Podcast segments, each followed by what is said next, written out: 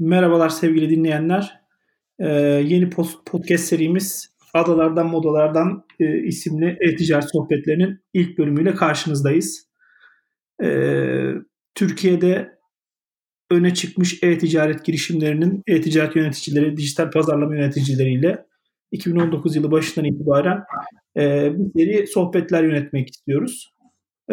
Bugün de ilk podcastimizin konuğu hem uzun zamandır Segmentify'de müşterimiz olan hem de benim kişisel olarak çok iyi arkadaşım olan Hediyesepeti kurucusu İlyas Erişmiş. İlyas, hoş geldin. Merhaba, hoş bulduk. Valla podcast camiasına adım atıyor olmanızdan çok heyecan duydum ben de. Sıkı bir podcast fanıyım. Hani sabahları, akşamları işe giderken gelirken bayağı bir zamanımı bu ses kayıtlarına tüketiyorum. Keyif de alıyorum. Senin de bu yola girmiş olmandan çok mutlu oldum açıkçası. İlk konuk olmaktan da ayrıca gurur duydum. Süper, çok teşekkür ederim. Ben de acemiliğimizi e, dostlarımızla atlatalım istedim. O yüzden e, senden rica ettim.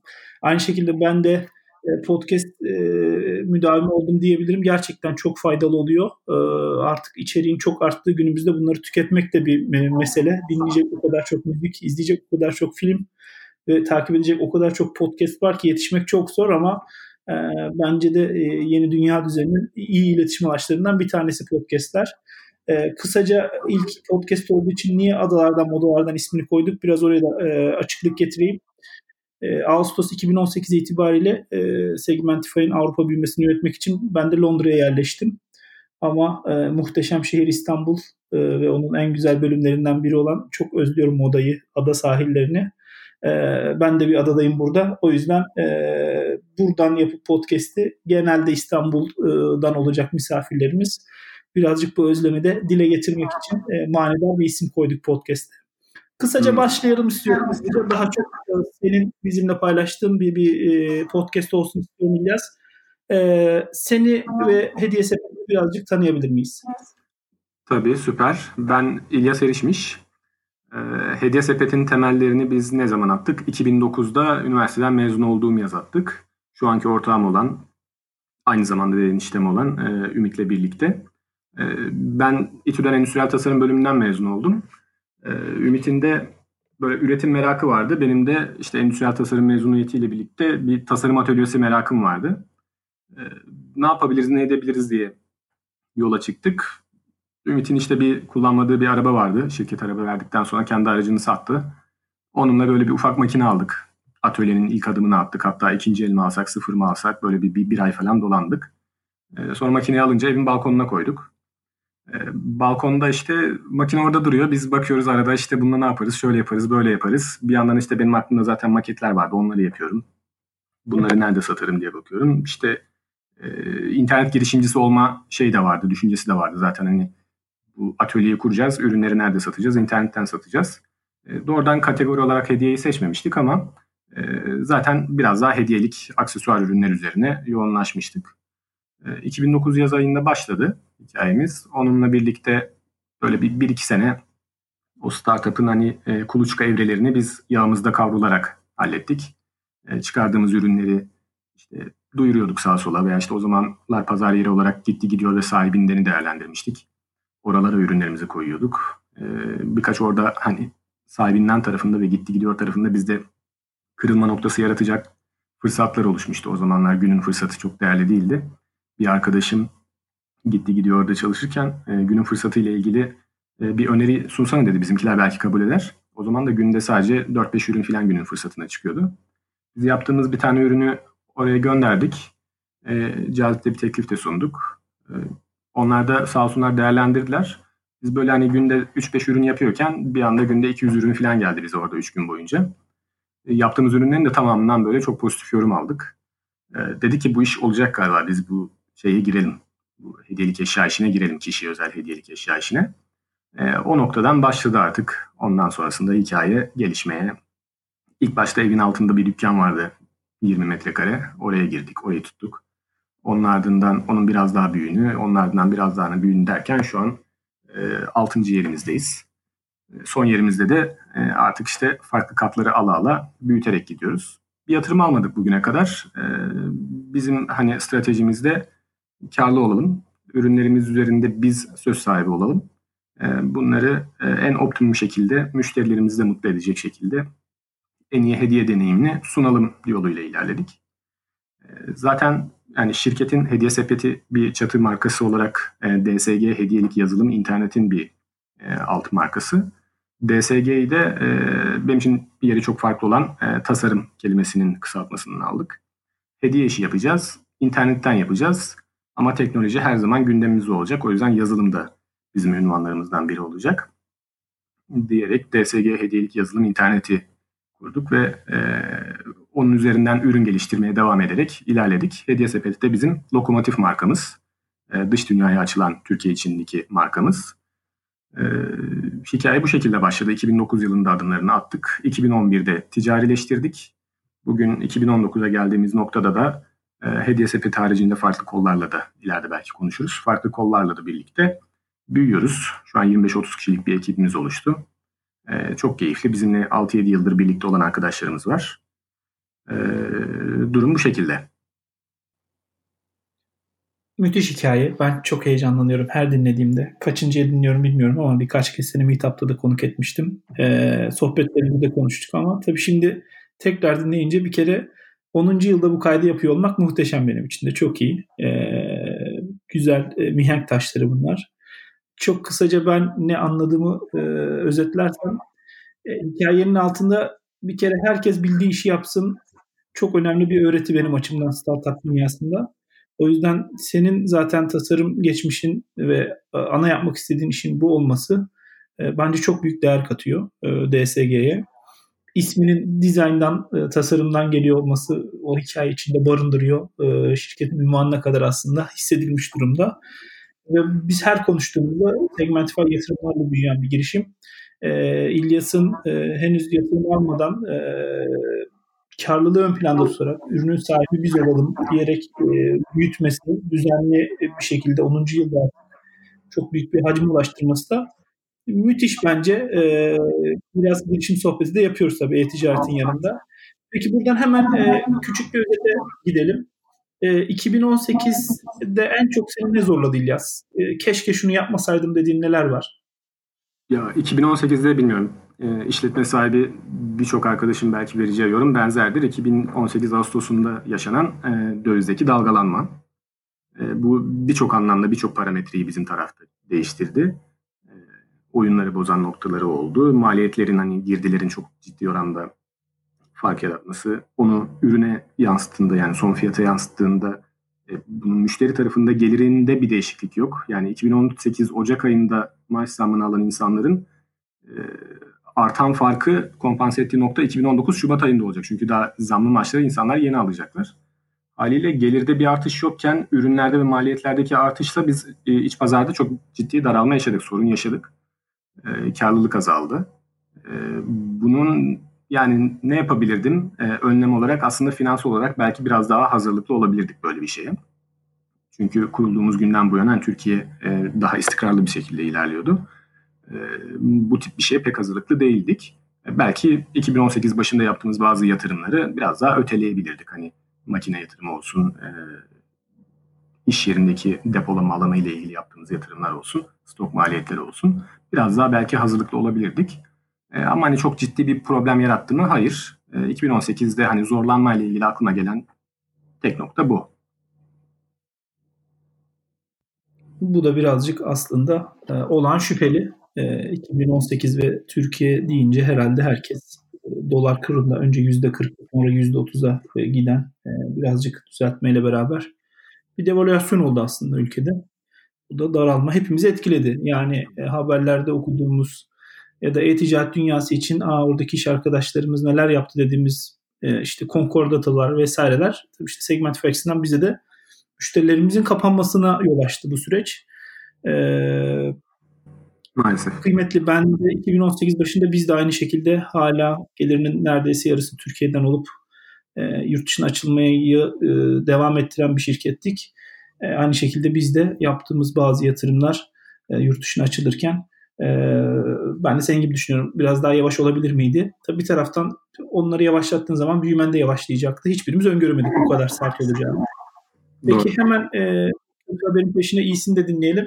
En iyi e, yaptığın dediğin, daha doğrusu sonuçları açısından seni en çok mutlu eden şey neydi?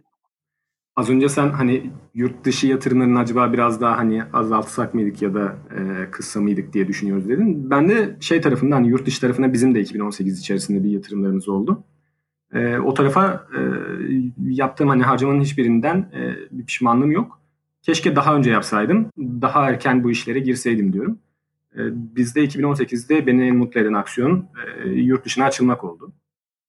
E, zannedersem işte ilkbahara girerken Mart-Nisan gibi e, operasyon başladı. E, Temmuz-Ağustos gibi artık biraz daha hani biraz rutine girdi.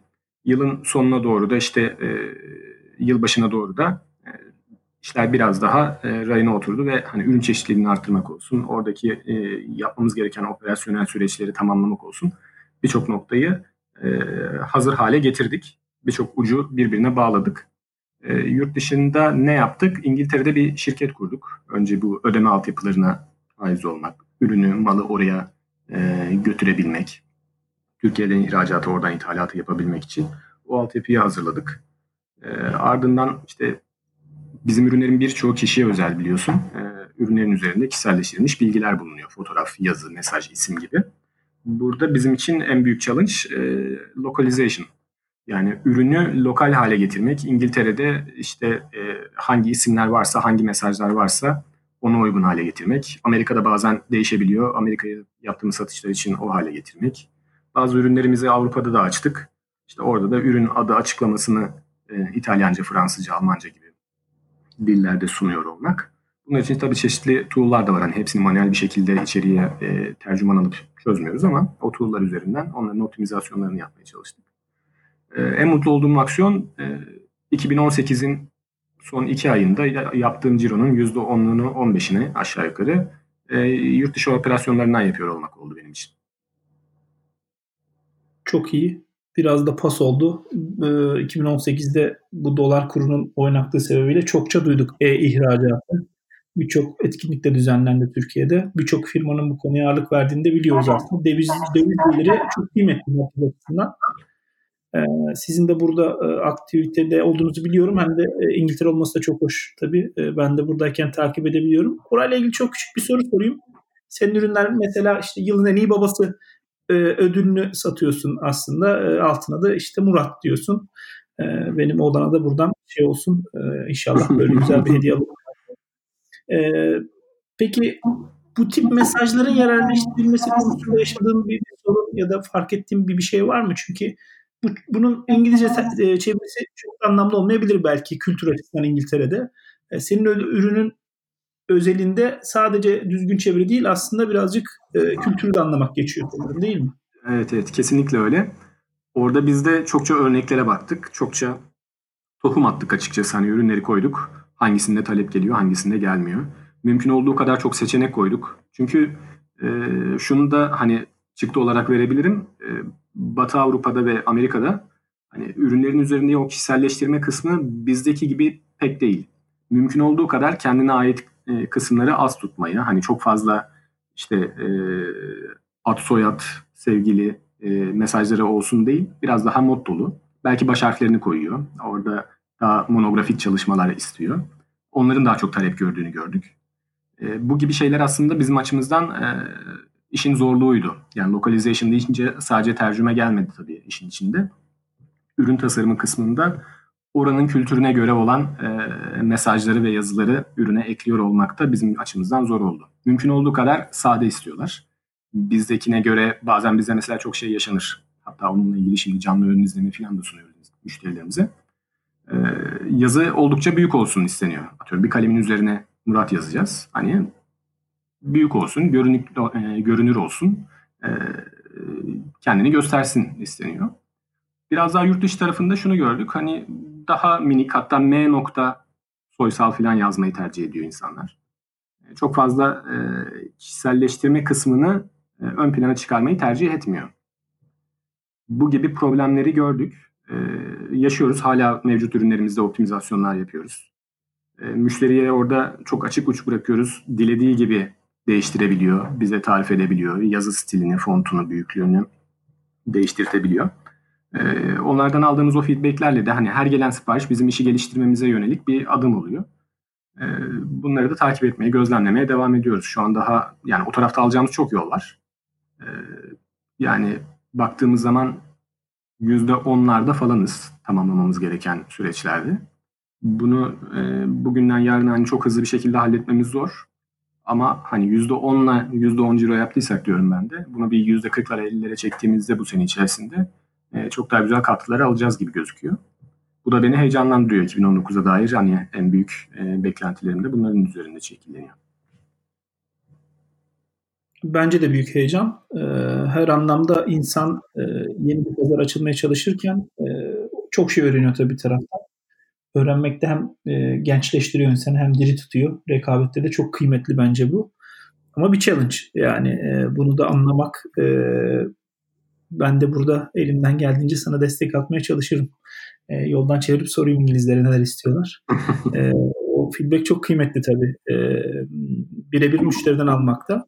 Ya bir de Türkiye'de artık bunu söyleyebilirim abi aslında. Yani şimdilerde çıkan hani startuplara baktığımda bizim e, o zamanki başlangıç noktamıza göre biraz daha vizyonlu görüyorum ben arkadaşlarım.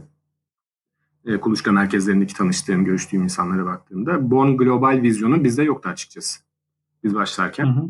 E, şu an gördüğüm birçok hani e-ticaret olsun olmasın e, startup e, şeyine, kurucularına görüştüğümde biraz daha hani sadece Türkiye'yi hedeflemiyor. Bu hani Ağustos Türkiye krizi, döviz filan dövizle kazanmak avantajlı kısımlarının haricinde de böyleydi. Şimdi biraz daha da bu iş tabii popüler oldu. Ee, iyi ki de öyle oldu. Hani hep böyle Finlandiya örneği veriliyor. İşte e, oradan çıkan startupların, hani girişimlerin kendi ülkelerindeki nüfusa bakıyor. Yani oraya göre bir iş yapmıyor. Veya İsrail örneği veriliyor.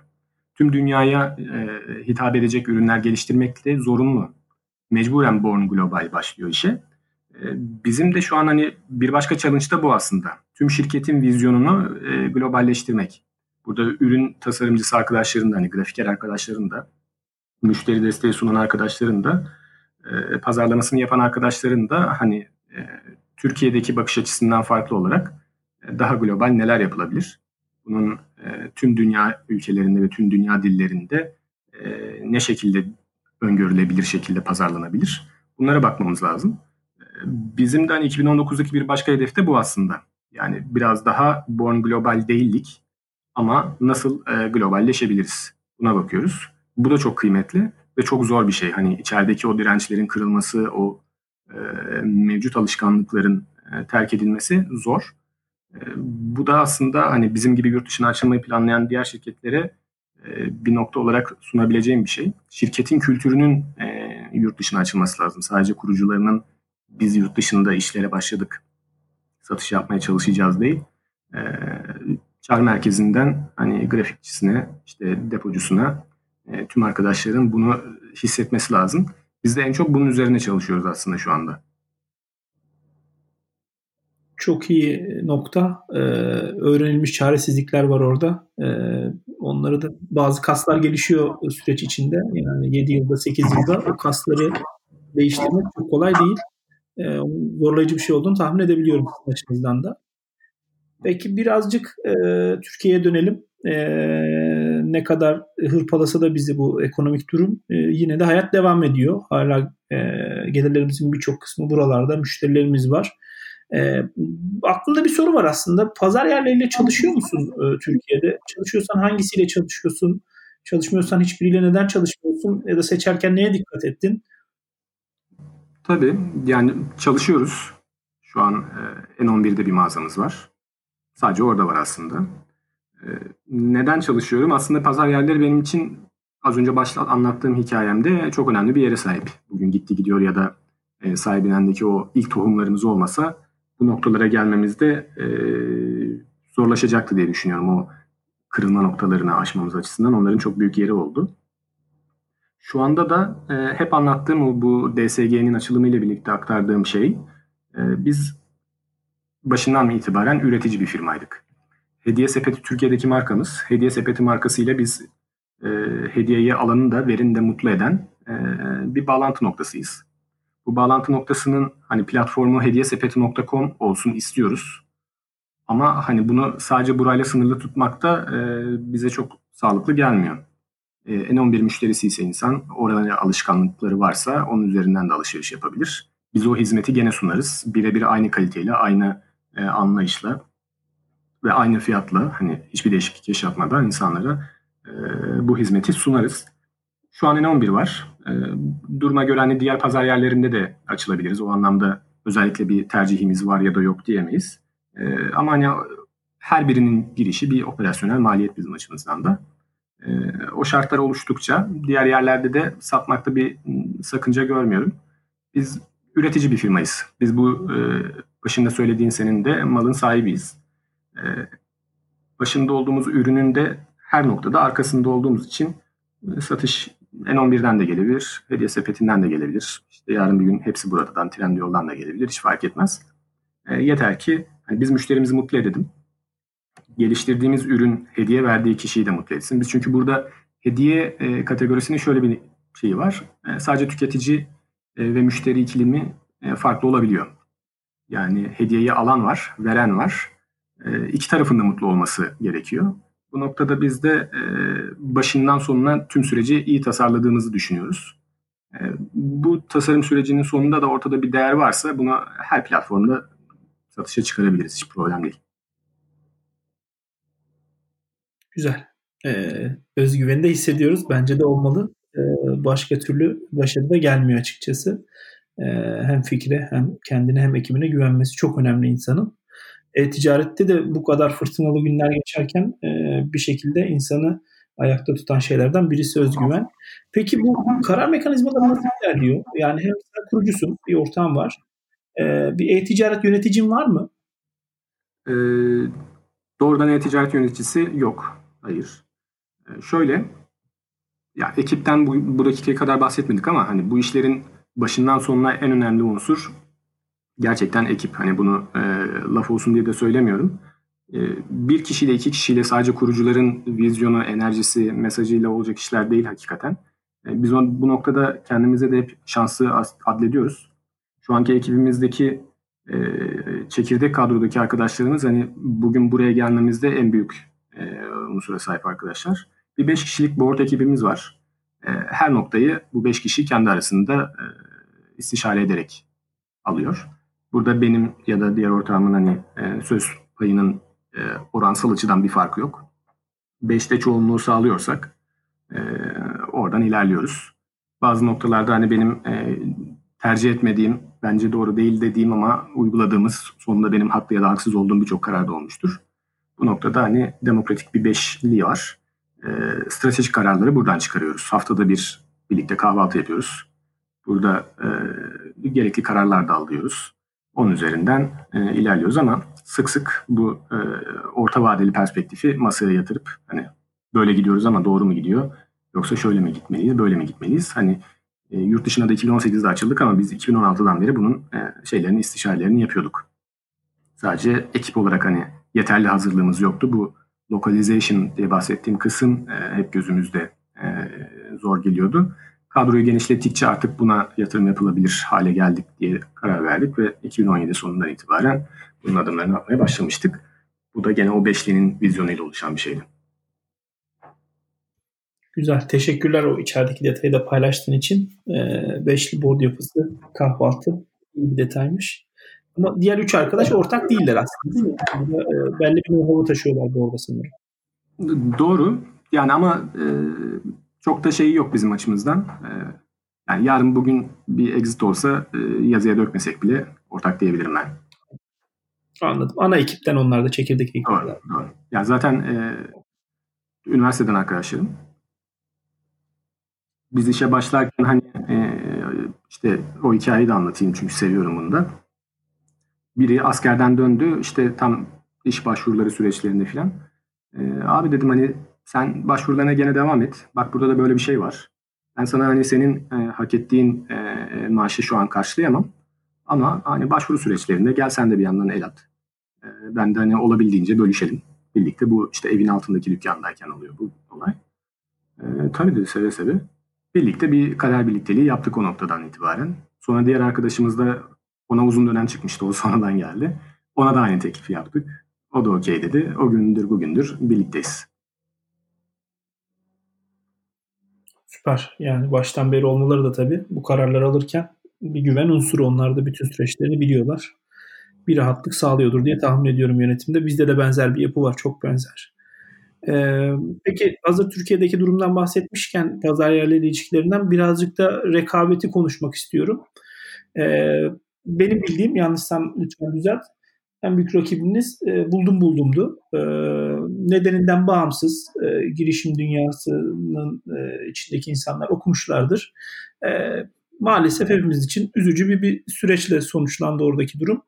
E, peki nasıl etkilendiniz bundan? E, rekabet benim düşündüğüm gibi miydi öncesinde? Sonrasında neler oldu sizin tarafta? E, biraz anlatabilirsen sevinirim. Tabii. Yani öncelikle şeyden başlamak istiyorum.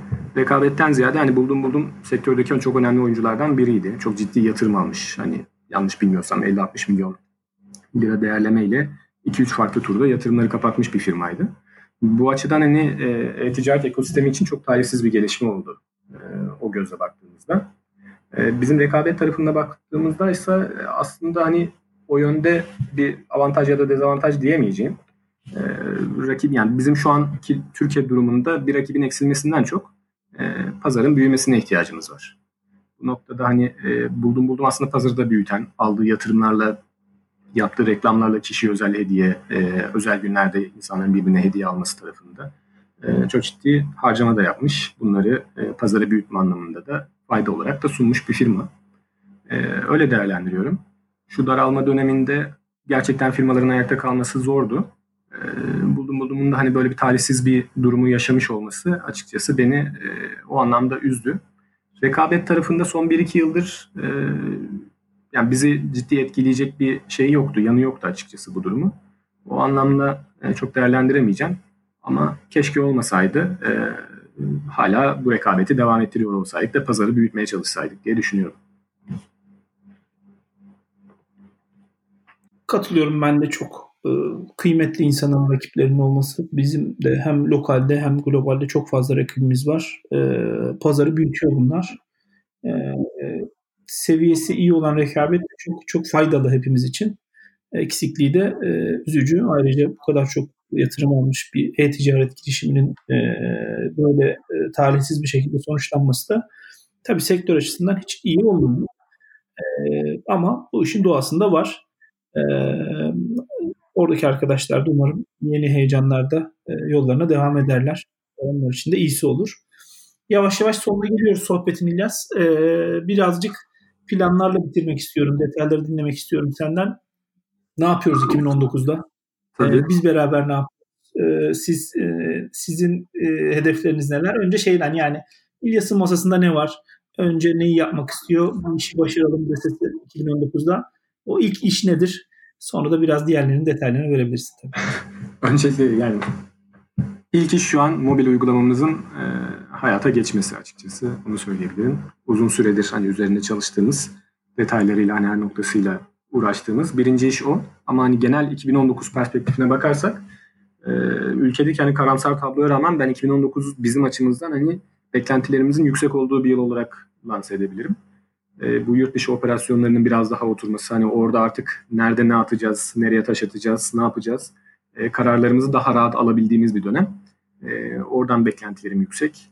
Türkiye tarafında e, uzun süredir yani çok ciddi yatırım yaptığımız e, işler vardı.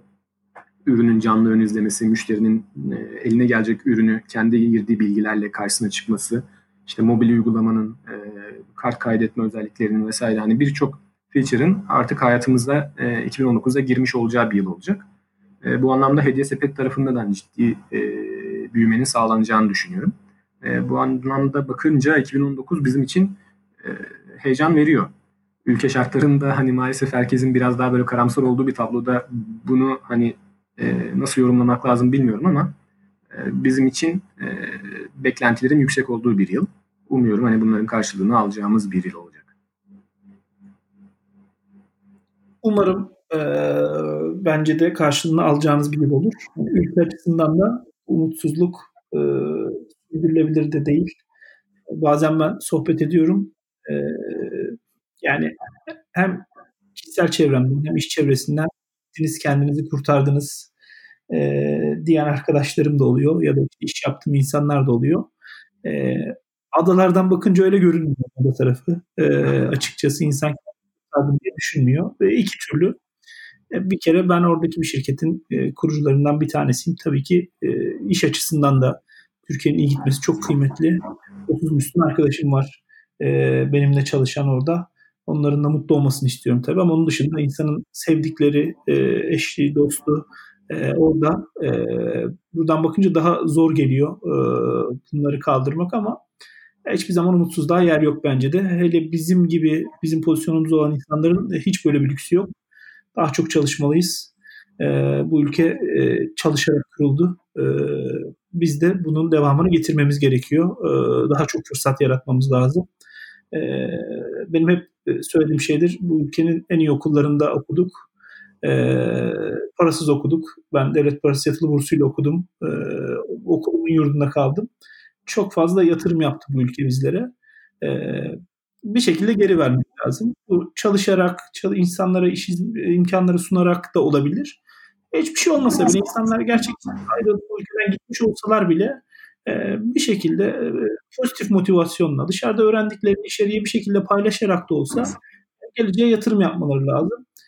Hayat devam ediyor. Bizim de elimizden geldiğince pozitif bir şekilde bu katkıyı sürdürmemiz lazım.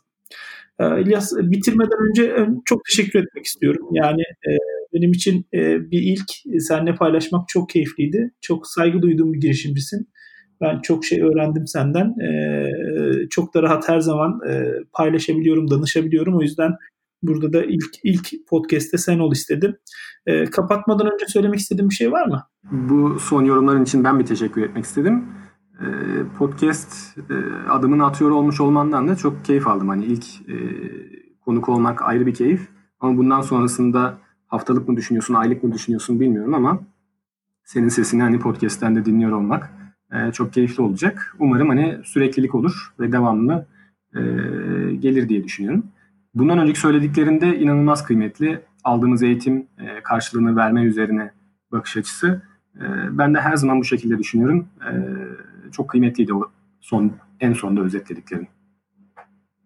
Sağ olasın. Teşekkürler. Aslında iyi de bir soru sormuş oldun. Plan ne? Buradaki aklımızdaki plan on beş günde bir bir podcast yayınlamak. Bir tanesini bir e-ticaret yöneticisiyle yapmak. Seni aslında o sınıfta koyuyorum kafamda.